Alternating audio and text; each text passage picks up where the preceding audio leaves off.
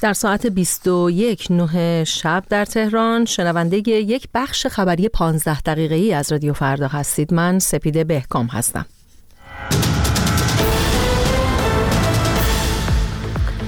اسرائیل برای نخستین بار پس از آغاز جنگ غزه بلبک در عمق لبنان را هدف قرار داد. یک افسر نیروی هوایی ایالات متحده بر اثر خودسوزی جان باخت.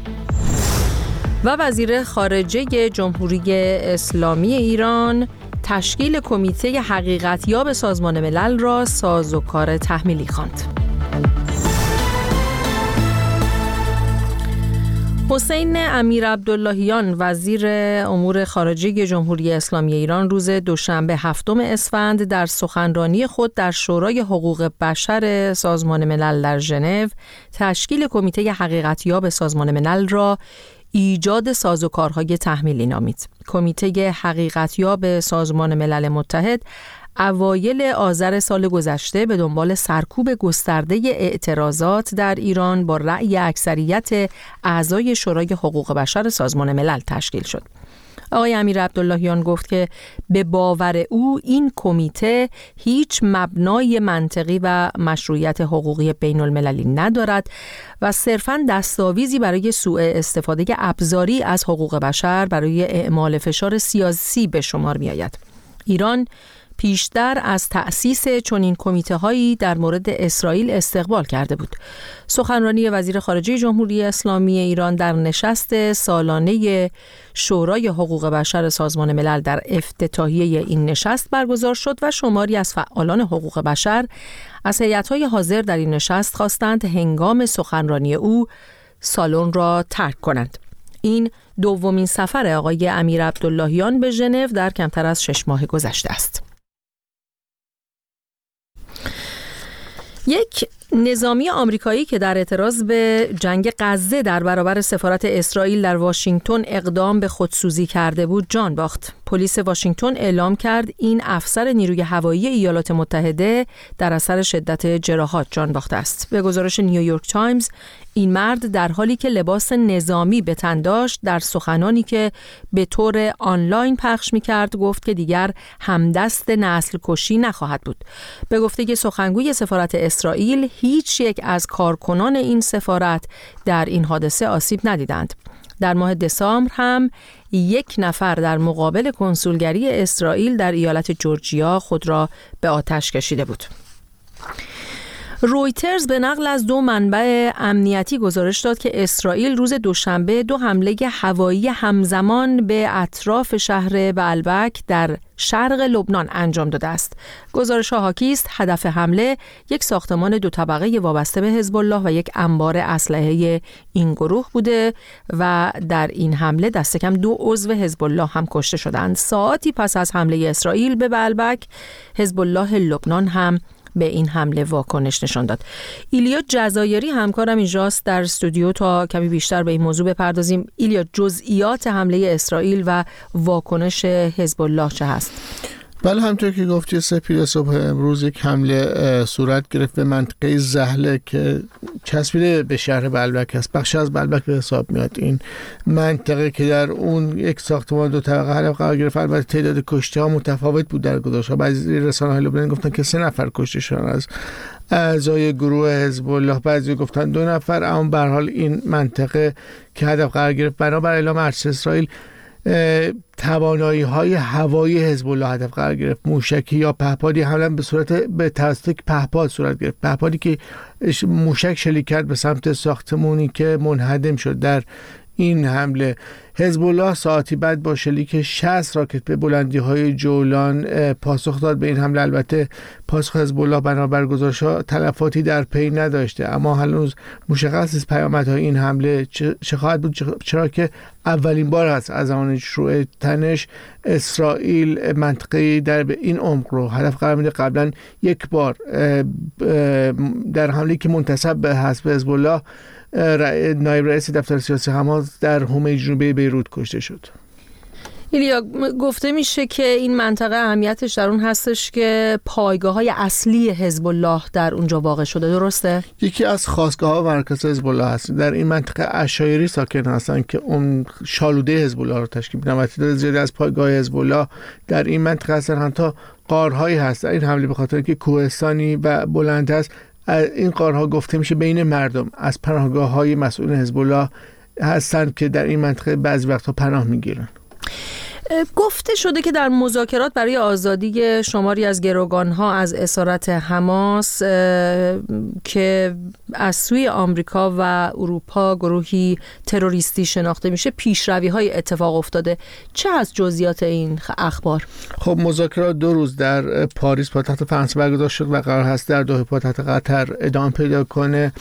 در مذاکرات پاریس یک پیشنهادی میده اسرائیل که گفته میشه این باعث امیدواری شده برای که امیدواری محتاطانه. بنابر این پیشنهادی که اسرائیل داده آتش بسی شش هفته برقرار میشه. اسرائیل دیگه نمی‌خواد یعنی در این مرحله نخواسته که همه گروگان آزاد بشه. گفته چهل گروگان آزاد بشن که در مقابل هر گروگان ده تن از نیروهای از زندانیان اسرائیلی فلسطین بخشید ده تن از زندان فلسطین از زندان اسرائیل آزاد بشن. در مقابل اسرائیل هم اجازه بده که ساکنان شمال غزه که فرار کرده به جنوب غزه به شهرها به منطقه خودشون بازگردن. این یک طرح اولیه است اما خب موانع زیادی داره. از که پاسخ حماس هنوز روشن نیست. بنیامین نتانیاهو نخست اسرائیل هم پیش شرطی گذاشته گفته زندانی هایی که به گفته او احکام سنگین دارن به خارج از کشور تبعید بشن. همین هم موانعی هست که قرار هست در مذاکرات آینده دربارش بحث و گفتگو بشه. مذاکراتی که قرار هست اول در اول در همطور که گفتم در دوحه برگزار بشه و هر دوم در قاهره پایتخت مصر خواهد بود. بسیار سپاسگزارم. ایلیا جزایری بود. همکارم که ما رو در جریان آخرین تحولات مربوط به غزه و جنگ اسرائیل و گروه افراطی حماس قرار می‌داد.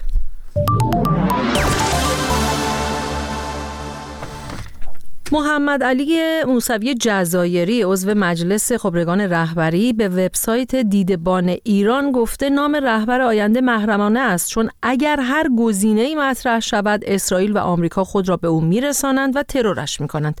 چند ماه پیش درباره تشکیل کمیسیون ویژه برای انتخاب جانشین علی خامنه‌ای صحبتهایی مطرح و گفته شده بود که این کمیسیون به شکل کاملا مخفی کار می کند. به نظر می رسد این نخستین بار است که ادعا شده رهبر آینده جمهوری اسلامی ایران مشخص و انتخاب شده اما باز هم در مورد انتخاب و اعلام نام او عدم شفافیتی وجود دارد. درباره همین عدم شفافیت گفتگویی داشتم با علی افشاری تحلیلگر سیاسی ساکن آمریکا. خب در ادامه صحبت هایی که رحیم توکل نماینده مازندران در همین خبرگان پنجم بحث قائم مقام رهبری را آورد. امری که آره منتظری پروندهش بسته شده بود ابهامات ایجاد کرد. گفت ولی همون کمیته مخصوص در مجلس خبرگان به اون می‌پردازه. حالا حرف موسوی جزایری جلوتر اومده. منتهای مراتب این مسئله از خبرگان سوم به بعد اعلام شد که یک کمیته کمیسیون مخصوصی هست که ادام مطرح شده ابتدا که سه نفر رو بررسی می‌کنن که شرایط رو داشته باشن و در زمان مقرر به اعضای مجلس خبرگان رو عرضه می‌کنند و تصمیم نهایی رو بگیرن. منتهای مراتب تا به این لحظه اسمی از این سه نفر نیومده بیرون و این ابهام ایجاد کرده. حال صحبت موسوی جزایری به نوع توجیهی هست که چرا این اسم اعلام نمیشه. اما ما اگر تاختار تصمیم گیری در جمهوری اسلامی رو ببینیم و به خصوص اون های اطلاعاتی بزرگی که درش وجود داره و معمولا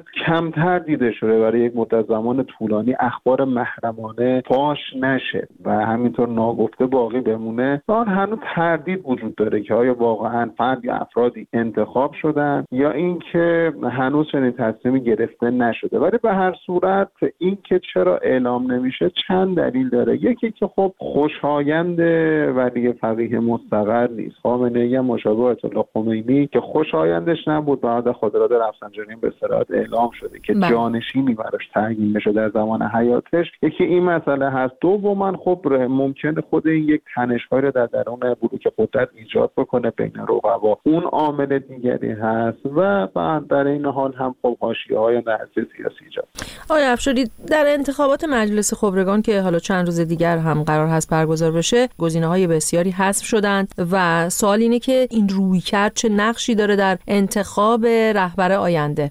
خب من خبرگان حالت مجلس که نداشته و یعنی حالت شورایی بوده که اون فقها و ریستویدان نظام که مورد تایید شخص بری فقی بودن یا حامی مطلقش بودن عمدتا حضور داشتن. در خبرگان ششم معمولا یک یک دستی در اونجا زیاد بوده. اما در خبرگان ششم در مقایسه با خبرگان پنجم دیگه کاملا یک دست در اختیار طیف سنتی و میانه اصولگرایان هست. با محوریت جامعه مدرسین حوزه قوم. هیچگاه در خبرگان های از چهارم به بعد به جریان تونروی اصولگراها یا نو اصولگراها شاگردان مصفایزی و غیره اجازه داده نشد در خبرگان حضور پررنگی داشته باشد. اما خبرگان ششم یه ویژگی دیگه هم داره هیچ عنصر اصلاح طلب اعتدالی نداره. این هم امری هستش اونها در دوره قبلی در قالب افراد معدودی و یک فراکسیون اقلیت خیلی ضعیف حضور داشتن. این خبرگان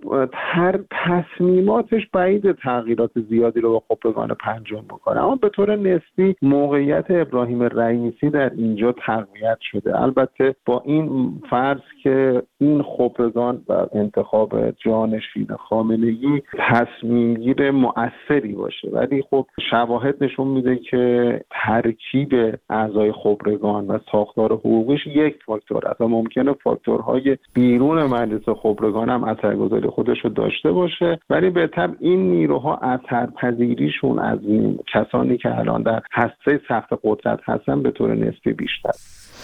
گفتگویی بود با علی افشاری تحلیلگر سیاسی. به حال انتخابات مجلس شورای اسلامی و خبرگان رهبری که قرار هست 11 اسفند ماه برگزار بشه بحث داغ این روزها هست و گزینه جایگزین رهبر جمهوری اسلامی هم بحثی هست که سالها مطرح میشه و اختلافات داخلی هم در موردش زیاده. شما هم اگر نظر یا دیدگاهی دارید حتما با ما تماس بگیرید و دیدگاهتون رو در هر زمینه‌ای با ما به اشتراک بگذارید. پیامی دارم به هموطنان عزیز و بزرگوار ایرانیمون. خواهش می‌کنم از شما تا اونجا که در توان دارید دموکراسی رو در درون خودتون رعایت کنید. شاید من از دین بدم بیاد. شاید کسی از دین خوشش بیاد. چون من یک نفر از دین به دین علاقه ندارم نمی‌تونم بگم که تو چرا دین داری. شاید فردی تفکر دیگری داشته باشه. بیاین با هم اجازه بدیم که همه تفکرها حرفشون رو بزنن بدونی که وحشت داشته باشن بدونی که بترسن. و بدونی که نگران باشن نکنه دوستشون بخواد بپره بهشون. این تجربه رو ما بعد از انقلاب داشتیم که کوچکترین حرفی می‌زدیم به همون پریدن. از رنگ شلوار تا رنگ کفش از راه رفتن موزیک گوش کردن موزیک گوش نکردن موی بلند موی کوتاه اهانت کردن بهمون. پس ما بیایم این کار رو انجام ندیم و اجازه بدیم که همه صحبت بکنن. سوالی دارم از ملت عزیز ایران. که چهار سال کلا سر ما رفته بس نیست.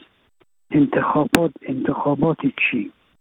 دلار بده هفت من شده هفت هزار تومن چی رو می‌خوام درست کنم؟ درست نخواهد شد با این سیستم. دوست داره ایرانم مثل همه کشورها آزاد رها باشه. خیلی خوب باشه تحریم نباشه. هر روز مشکلات اقتصادی تحریم گرونی خب اذیت می‌کنه. پنجاه سال گرفتاریم به خدا. انشالله که ایران هم همیشه نجات پیدا کنه از دست خلاصه همه گرفتاری ها نمی‌تونم بگم. واقعا فیلتر واقعا سخته واقعا شنود میشیم میترسیم. البته که دیگه ترس باید بذاریم کنار. ترس باید بذاریم کنار حرف دلمون رو بزنیم. دیگه کار از همه کارا گذشته. دیگه سختی ها خیلی زیاد شده. واقعا برای یه سری خیلی سخت شده. یه سری ها خیلی راحت زندگی می‌کنن. ثروتمندا ثروتمندتر شدن. فقرا فقیرتر شدن. شرایط خلاص خیلی سخته.